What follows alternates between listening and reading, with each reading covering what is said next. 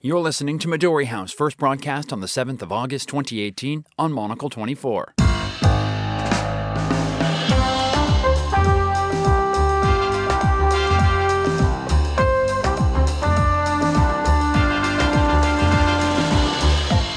And welcome to Midori House, coming to you live from Studio One here in London. I'm Daniel Bach. On today's show, Washington has moved to slap new sanctions on Iran, saying there is a choice between economic isolation or reintegrating with the West. But has the White House alienated its European allies more than anyone? And do sanctions even work?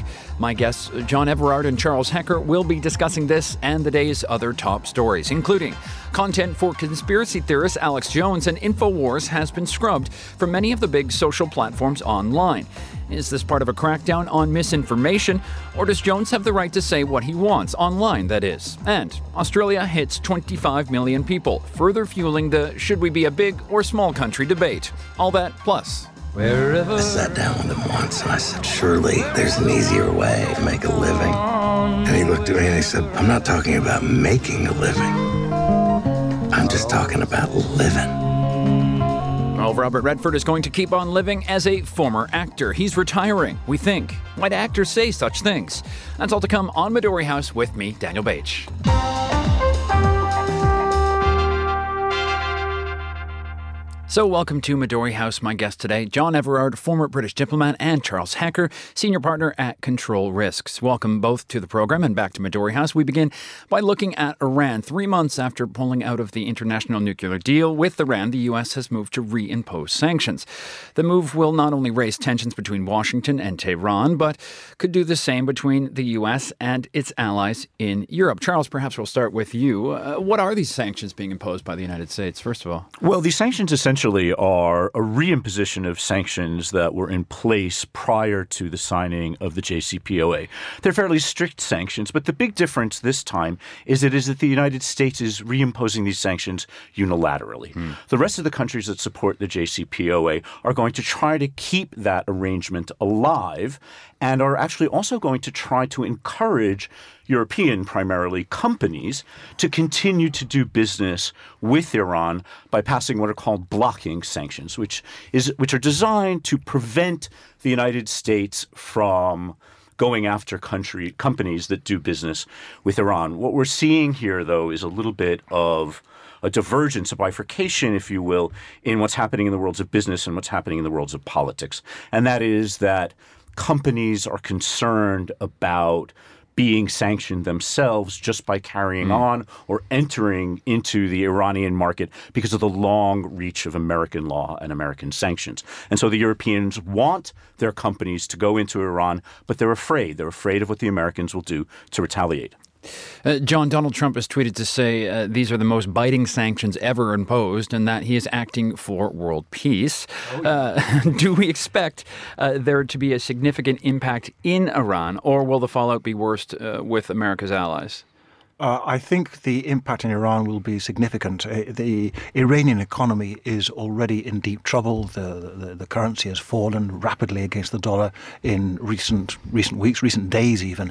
Uh, shortages starting to appear, unemployment is rising, and all this, of course, is generating political unrest.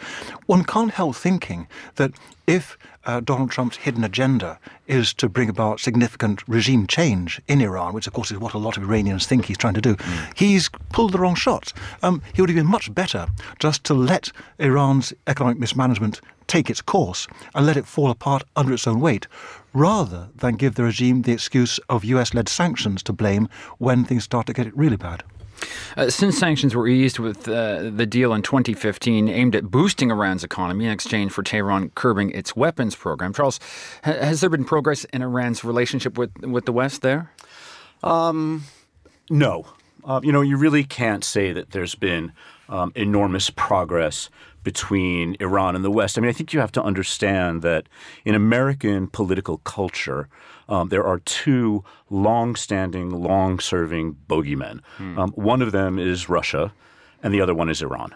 Uh, and that Iran really is sort of the third rail in American politics and, and has been really ever since the hostage crisis of many, many decades ago. Uh, and so um, President Obama got the United States to sign on to the JCPOA by the legislative skin of his teeth. Mm. Um, after intense and individual lobbying throughout uh, the Congress. Uh, and once he was gone, um, there was very little chance of, of, seeing any improvement in relations between the United States and Iran. And now, of course, uh, we're on a completely different trajectory. Uh, John, Trump says the terms of the deal he walked away from never changed Iran's attitude or behavior. Is there any proof of that? No, not really. I mean, I think you're actually quite hard put to prove it either way. Right. Uh, Iran uh, has, by and large, say the monitors, uh, complied with its part of the deal. Uh, although I don't think that's a proposition that Donald Trump would accept. Right. Uh, but uh, on the other hand, it's hard to point to a real fundamental change in Iran's engagement with the outside world. on one side, I guess people would say, with crippling sanctions and a terrible economy, you know, a country like Iran would, would rush to want to develop its nuclear weapons. But Trump sees it a different way. I think that this will make them rush to the bargaining table table so he can cut a deal, right? There's something in the way that President Trump is conducting his foreign policy that is, number one, um, almost entirely independent of everybody else who gives him advice mm. on what to do on the international stage. Um, secondly, um, what, what, the pattern that we're seeing develop in the way Trump conducts himself on the international stage uh, resembles bullying and that is to come across with an awful lot of anger, an awful lot of bluster, an awful lot of hostility at the outset. Um, in the hopes that that triggers some sort of desirable behavior. And neither the bluster, frankly, nor the sanctions are really having the desired effect. Mm.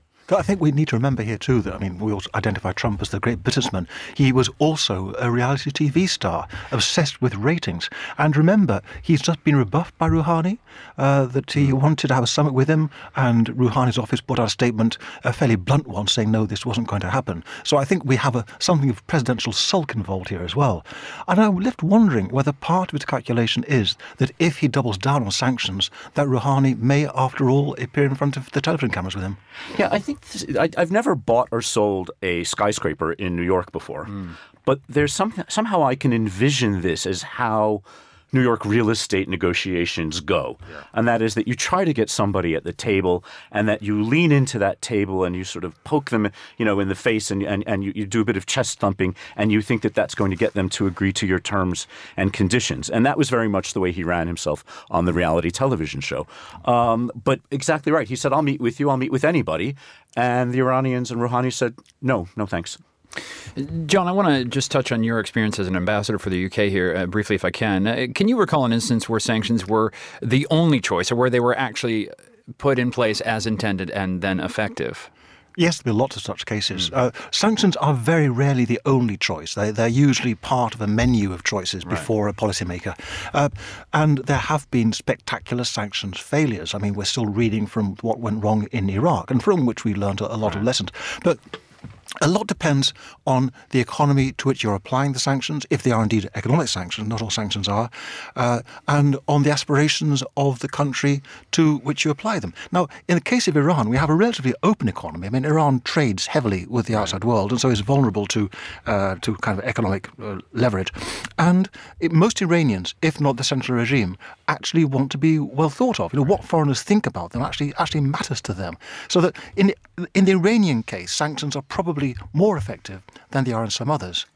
Charles, we've t- touched on the uh, business implications and, and how wrapped up uh, Europe, especially, is, and, and Trump threatening to ban them. Uh, this is where it gets really complicated for Trump, doesn't it? It gets very complicated for Trump on a couple of fronts. It gets very, very complicated for business. Mm. Um, what President Trump is doing is is he's creating a minefield mm. for the business world, and they are going to be permanently stepping around sanctions and wondering whether it's in Iran or in any other country. The U.S. has 28 sanctions regimes um, active around the world, not as complete, all of them, as the Iranian sanctions, but um, businesses are going to have to think about who they're doing business with, where they're doing business. Are they coming in contact directly or indirectly with sanctioned individuals? And they're going to have to gingerly negotiate this environment. And, and I wonder whether the United States isn't really becoming addicted mm. to sanctions. We've seen them used so much more frequently that it now seems that this is this is the default option in diplomacy where instead of trying to either punish a country or try to change a country's behavior, sanctions are a way of turning to another country and saying, I'm angry at you. Mm. Yes, I think that's right. I mean, it, it, this is the application of force short of military force, uh, which, if you're into chest thumping, as we think Donald Trump probably is, has certain attraction. But there's another point here. I mean, Donald Trump talks about uh, anybody trading with Iran not trading with the United States. Big thumping word, put out in block capitals, I notice. But I don't think he's got a legal instrument to enable him to do that. At the moment, this is just rhetoric. And he's got, I mean, he can do a certain amount by executive order. But uh, in the end, he's got to get that past Congress. It's a fairly frightening bit of rhetoric when you think about it, though, because he's almost trying to carve up the business community into those who are with us and those who are against us, and almost driving businesses into separate camps as if there were some sort of Cold War emerging on the commercial front. I mean, I don't think that that's what's going to happen, but that seems to be the rhetoric that he's using, and companies that continue to trade with Iran are somehow going to be seen as enemies. Yeah.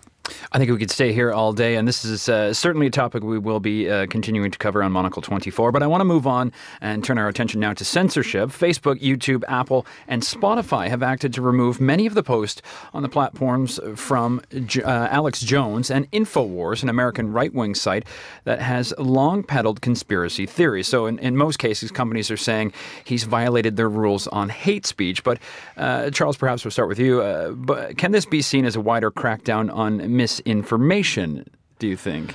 Well, you know, there's a lot of gray area mm. in categorizing this kind of speech, and whether it's hate speech or misinformation, um, it sort of doesn't really matter. And I, I, think what's happening is that these commercial platforms, that whether they're you know internet providers or social media platforms, um, you know, or various websites, um, have finally decided that look, you know, we're we're a business and we don't have to host. We're under no First Amendment obligation yeah. as a private company to host this sort of information. And I think that we must be reaching some sort of critical mass of public opinion pressure, um, advertising and commercial and sponsorship pressure from people who don't want to see, from companies that don't want to see their advertisements um, next to. Mm hate speech or misinformation or videos that are hostile or aggressive in nature. And, and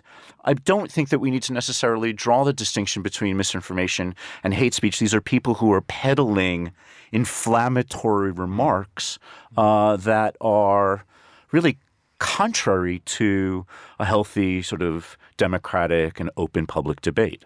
I think that, that, yes, I agree with all of that. I think there's two other aspects. I, I, I, detect a kind of sea change in the public attitudes towards these platforms. Whereas just a few years ago, uh, pretty much anything went, and people were uh, touting the glories of free speech and so on.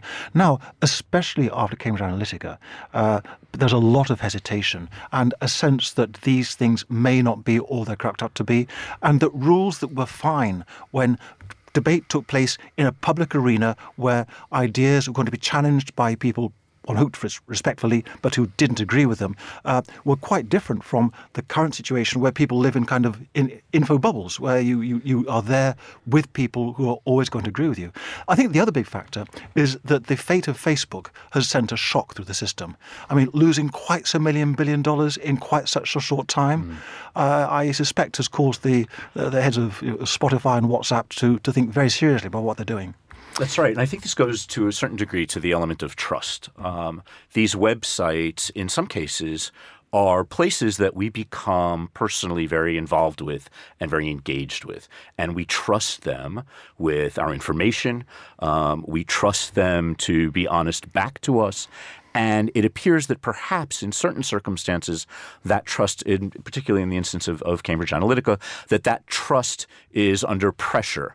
Um, and as soon as a user becomes skeptical, uh, you're on a, a, a slope to losing them.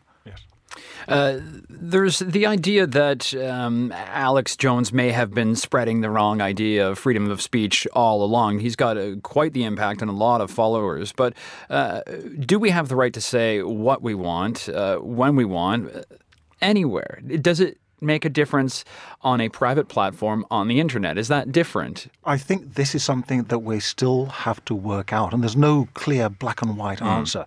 Uh, as I was saying, in in the old days, when you if you said what you wanted, you know, where you wanted, mm. any time you wanted, there were going to be people, because you're talking into a public domain, who would jump on you and say, that is rubbish, and I fact checked that, and that's not true. That is no longer the case. Right. And Alex Jones's followers, you know, wouldn't be listening to anybody who were pointing out that a lot of the facts on which he bases his, his theories are shaky, to put it mildly. They'd just be sort of, you know, you, you get a, a kind of cult phenomenon and groupthink takes over. Uh, and that is clearly unhealthy for societies, unhealthy for democracies. What do you do? Do you curtail people's right to put this kind of stuff out? Um, or is the answer more of what we've been talking about today, of uh, these platforms acting much more like publishers and actually right. you know, intervening uh, to do their own fact checking and their own quality control on inputs. I, I think the jury's still out. Oh, that was the argument put out there by a conservative British politician Nigel Farage today, uh, perhaps trying to start his own conspiracy theory, saying the, uh, as he calls them, Silicon Valley cartel uh, have been acting to shut down right wing commentators. But uh, his other argument, as you say, is that these platforms uh, should be maybe treated more like newspapers. What do, you, what do we think about that? Well, you know, first of all, Nigel Cart- uh, Nigel Farage, Nigel Cartel, Nigel Farage will say um, almost anything he wants to get a reaction out of out of his followers and, and out of his readers. Um, look, there is um, an ongoing debate about whether these electronic platforms are simply town squares mm. and anybody who wants to can walk onto that town square and say whatever they want. Um, as soon as they become labeled as a media company that puts them into a slightly different regulatory category and gives them different responsibilities to the public, um, you know, like it or not, Alex Jones probably does have the right to say whatever he wants. Mm. And that's quite unfortunate. Um, but nobody has the obligation to give him that platform. Um, and you do not see Alex Jones in newspapers. Um, you see him more in these more freewheeling, more loosely regulated town squares that say, well, we're not responsible for content because we're not a publisher. Um, I think the sea change that John is in part referring to um, is the fact that these organizations now are starting to regulate themselves, mm. um, and they're stepping in in a place where the government will not. Uh, and so, whether this is censorship or whether it's sidestepping delicate issues, most of which would be very offensive to advertisers and the public, um, they're regulating themselves before anybody else cracks down on them. Well, we've seen these uh, these platforms uh, face uh, immense pressure to do something about this, and and uh, uh, we had Mark Zuckerberg pressured when he went to Washington to on this basically this exact topic. Do we see this as as them uh, wading into a complicated world, or have they been slow still? Do you think, John? I think they've been slow, and I think Facebook in mm. particular was in denial for a very long time. Mark Zuckerberg's appearance, or in many cases failure to appear mm. in front of various commissions inquiry. I mean, not just here in the UK, but elsewhere. Uh, I think speaks volumes. Uh, this was an organisation that just wasn't ready to accept the effect of its actions and had to be sort of virtually sort of you know, tied to the table and, right. and beaten until it did so. Uh, so interesting. You are listening to Midori House here with me, Daniel Bach, John Everard, and Charles Hecker. Coming up, how much growth is good growth for a small or medium sized nation? The debate in Australia as the country hits 25 million people. We'll be back. Our very own Monocle Library is growing into a robust collection of well turned out titles. For an in depth look into our core theme of quality of life, why not delve into our first ever book, The Monocle Guide to Better Living? For any would be business leaders, entrepreneurs, or even established companies in search of fresh ideas, there's The Monocle Guide to Good Business. In How to Make a Nation, a Monocle Guide, we look at the small and the big things that can help make our nations work better. And in the Monocle Guide to Drinking and Dining, we bypass the foam and the fuss to uncover the makings of a truly great meal. Monocle's handsome books are published by our friends at Gestalten in Berlin and offer a world of new experiences between the covers. So spruce up your shelves today and buy some of our titles online at monocle.com or from any good bookstore.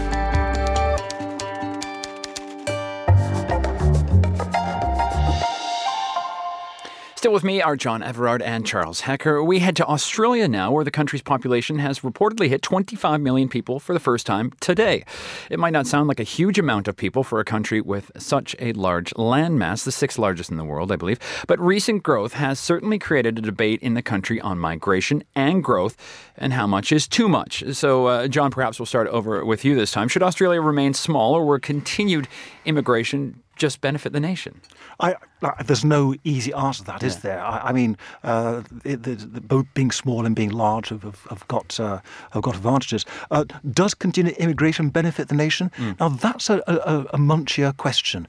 Uh, I think we've learned a lot about immigration over the last half century. Yeah. And I don't think you can say that continued immigration benefits the nation full stop. Uh, we've learned that if you wanted to benefit the nation, firstly, you actually have to have an immigration policy and look for the people with the skills that you, you need.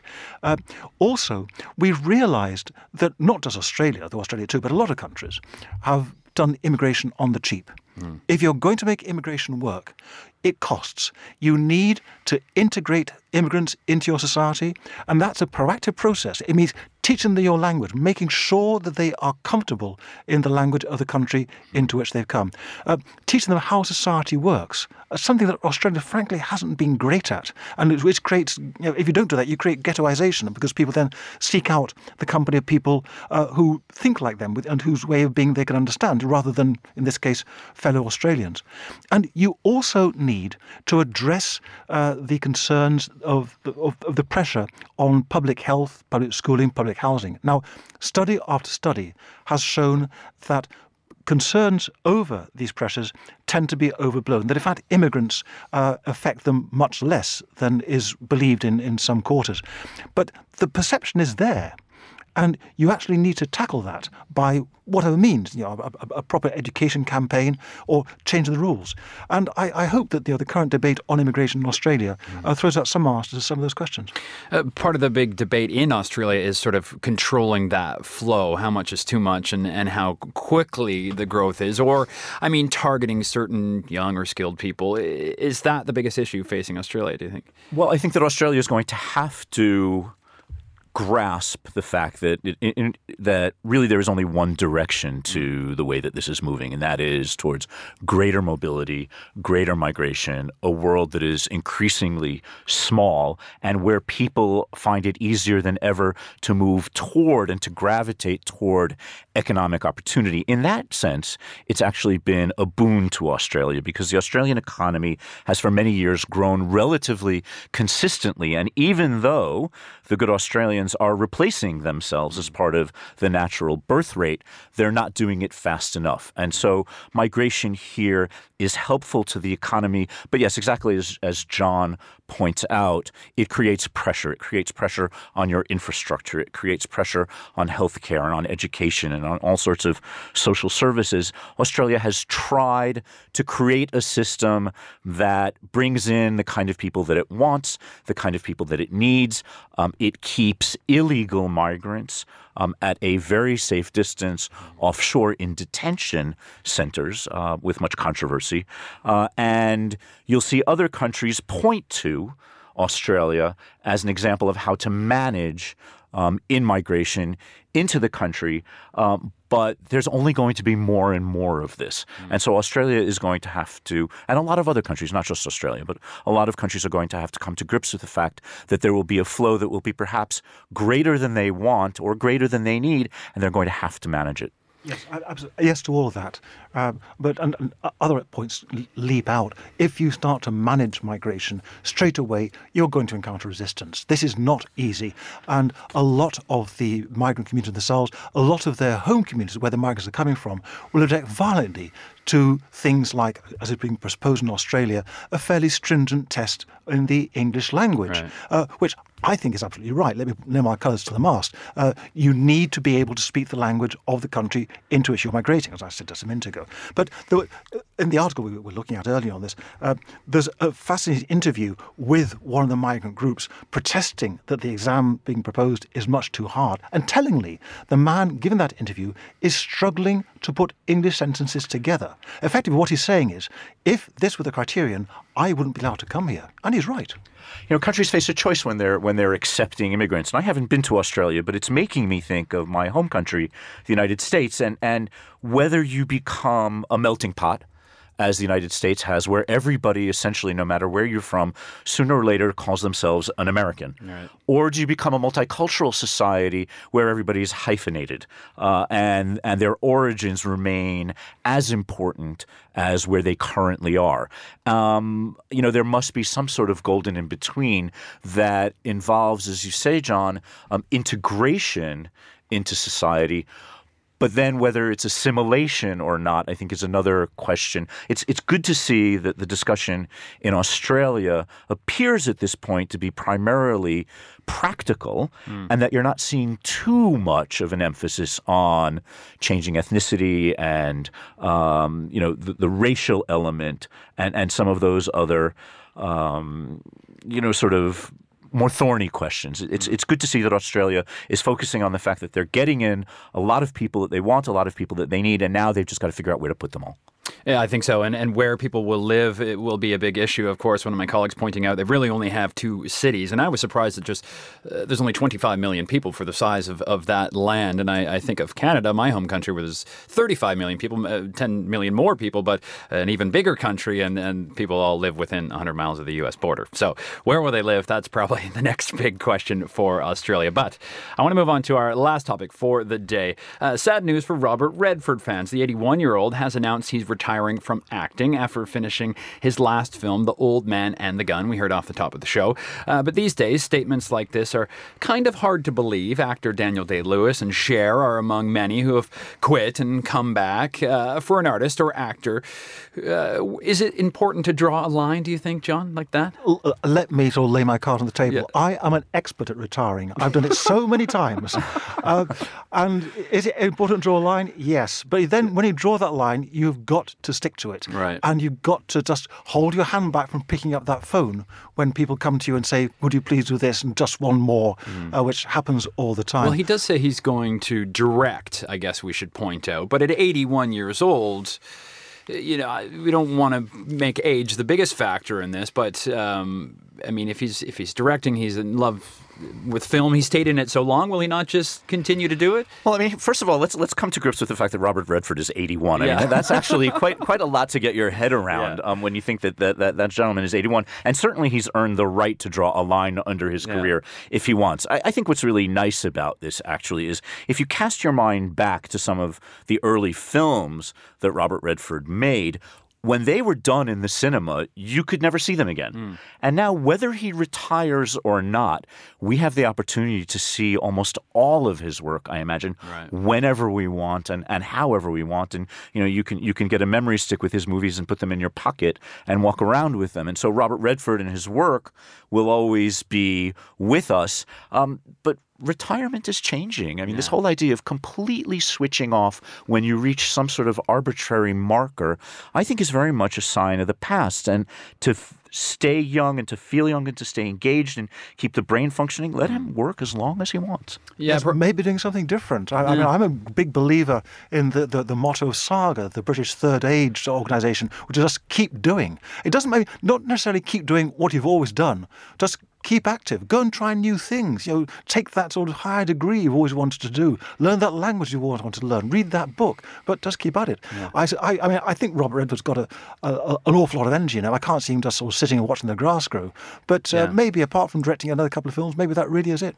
In films. Perhaps for us, we just can't envision uh, these well-known people doing anything else that have made you know a name for themselves doing one thing. But they probably just want to give up work and enjoy their life, as you say, like the rest of us. So, yeah. uh, you know, Daniel Day Lewis, we mentioned, uh, 60 when he retired. There's a million things he could do to enjoy his time. He's had a good career. So, perhaps we should just uh, wish him well and, and watch his films once in a while, I guess. But uh, that does bring us to the end of today's show. John Everard and Charles Hecker, thank you so very much for being back with us here at Midori House. Today's show produced by Fernando Augusto Pacheco, research by Anna Savetka, and our studio manager, Christy Evans. More music next, and then at 1900 hours, Monocle on Design with Josh Fehnert. And we'll have more on the day's main stories on the Monocle Daily later at 2200 London time with Paul Osborne. Midori House back at the same time tomorrow, 1800 in London. I'm Daniel Bach. Thank you so much for listening, and goodbye.